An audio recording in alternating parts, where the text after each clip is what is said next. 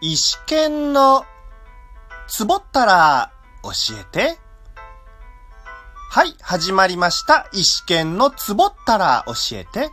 私、端っこ演者、石川県が一つのテーマをもとにここ、ラジオトークでマイペースにゆるくトークしていくコーナーです。ようこそ、石剣ワールドへよろしくね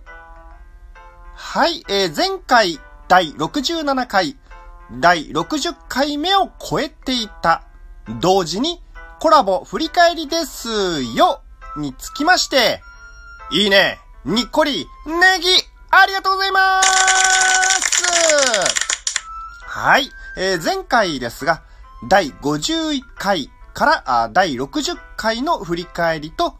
死にかけレディオさんとのコラボ振り返りを一つの回にまとめてトークしました。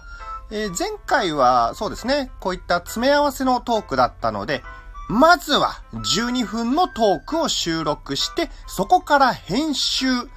だったんですけど、なんとかね、伝えたいことを伝えなきゃということもあったので、トーク中に出していたのかわかりませんが、心の中は、はへーってな感じでトークしていましたね。はへーっていう表現がどういう表現かきちんと伝わったのか気になるところなんですが、そうです。皆さんが心の中で感じたことが正解です。そうさ。答えは一つじゃない。大事なのは疑問に思わず納得することなんです。はい。皆さんがそれぞれの正解を噛み締めたところで先に進みます。さて、冒頭でお伝えしております番組名、石剣のつぼったら教えてと、端っこ演者というフレーズについてですが、ここ1ヶ月前くらいからかなうん。あの、当時から現在に至るまでお試し期間として使用してきました。たまにですね、この番組名の変更として、新しい番組名をちらほらひらめいたりしているのですが、まあ、このままね、継続したいという気持ちの方が強いので、現状維持ということで番組をお送りしていきます。よろしくお願いします。石剣のつぼったら教えて。そしてですね、あの、第68回目ですね、こちら、迎える前まで他のトーカーさんとのコラボ会、月1でお迎えしておりますゲスト会、運営さん提供のお題会などなど展開してきましたが、しばらくは通常会として、石剣の一人語りをお送りしていく予定です。こうしたですね、男の一人語りはなかなかのハードルなんですけど、みんな、ついてきてくれよなこちらはいつものマイペースでトークさせていただきます。はい。では本番に、本番これだ。え本編に行きます。今回は食生活のプロ意識だイエーイについてお話ししていきます。えこれはですね、きっかけは私が今年の7月頃に出演をさせていただきました。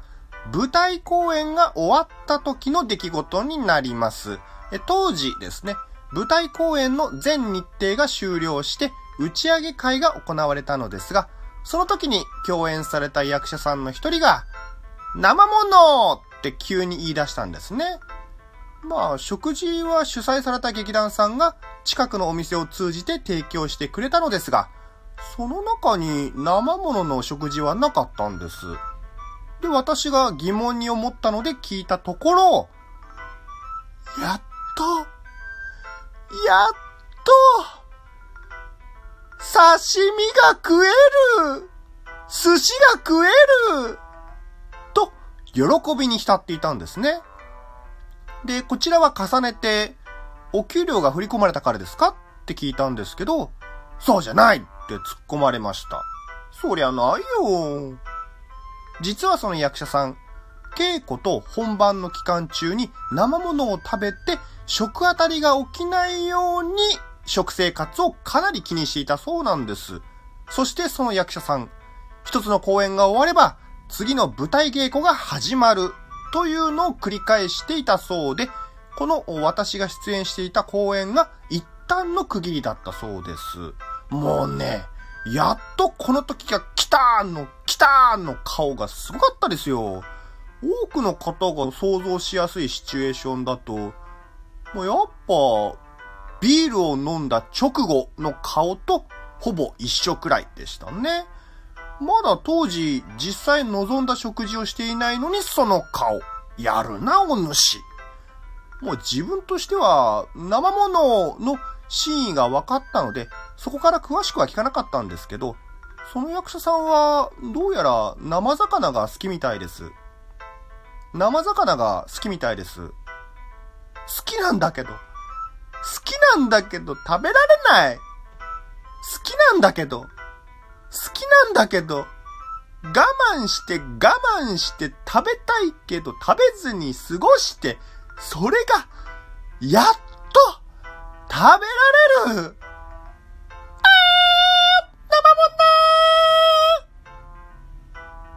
だその人がね、当時打ち上げの翌日から早速美味しく刺身や寿司を食べたのかは知りませんが、食べる幸せを感じたことでしょう。めでたいめでたいえ？私？あのね、私は全く食事制限のことは考えず、稽古と本番期間は自分が食べたいものを食べていました。そういった生ものを食べて食当たりになるのを考えたくないから食べないというのを全然考えていなかったので、好きな時に好きなものを食べて満足していましたね。うん。ですので、先ほどの役者さんの話、同業者ではあるのですが、ほぼ人事のように聞いていました。そんな人事のように聞いちゃうの、あるよね。そんな一言のように聞いちゃうの、あるよね。そもそも、私が普段から生ものを食べる発想があまりないっていうのもあると思います。ないっていうのもあると思います。もうね、好きな食べ物を制限するっていうのはかなりしんどいですからね。お金あるのに、お金あるのに買えない。理由わかってるんだよ。理由わかってるんだよ。そういった食事制限はプロスポーツ選手やアスリートが一般的だと思っていたのですが、まさかね、役者さんでもそういう食生活のプロ意識を持たれている方がいるとは思いませんでした。まあ、確かに、役者も食当たりを起こしてしまったら、ろくに稽古は参加できないし、本番も相当辛い状態になりますからね。まあ、稽古の時は、うん、なんとかなるにしても、本番は悪い意味で語り継がれるかもしれません。もしかしたら、その役者さんは過去に悪い意味での伝説を残したのかもしれません。これが俗に言う、墓場まで持っていくということなのでしょう。合ってます？また、僕は、私は、大丈夫と心の中で思っていても、その油断が悲劇の始まりだったという機会は少なくないと思います。大丈夫、大丈夫。というのは、そういったリスクを回避する行動を取れば、大丈夫の可能性は高くなるので、食べる範囲は多少狭まりますが、安全圏の中で美味しく食べたいと思います。また、今回のトークタイトル、食生活のプロ意識とは言いつつも、あんまりね、食のストレスは溜め込まない方がいいと思うので、私は好きな時に好きなものを食べる心がけたいです。っていうか心がけてます。食が仕事の活力でしゅリスナーの皆さんも自身の好きな食べ物を美味しく食べて、いつものように楽しく過ごしていただければと思います。まあ大丈夫っしょ。というわけで、今回のお話はここまでとなります。それでは、このトークをお聞きいただいた皆さんに、ハッビ。ってこー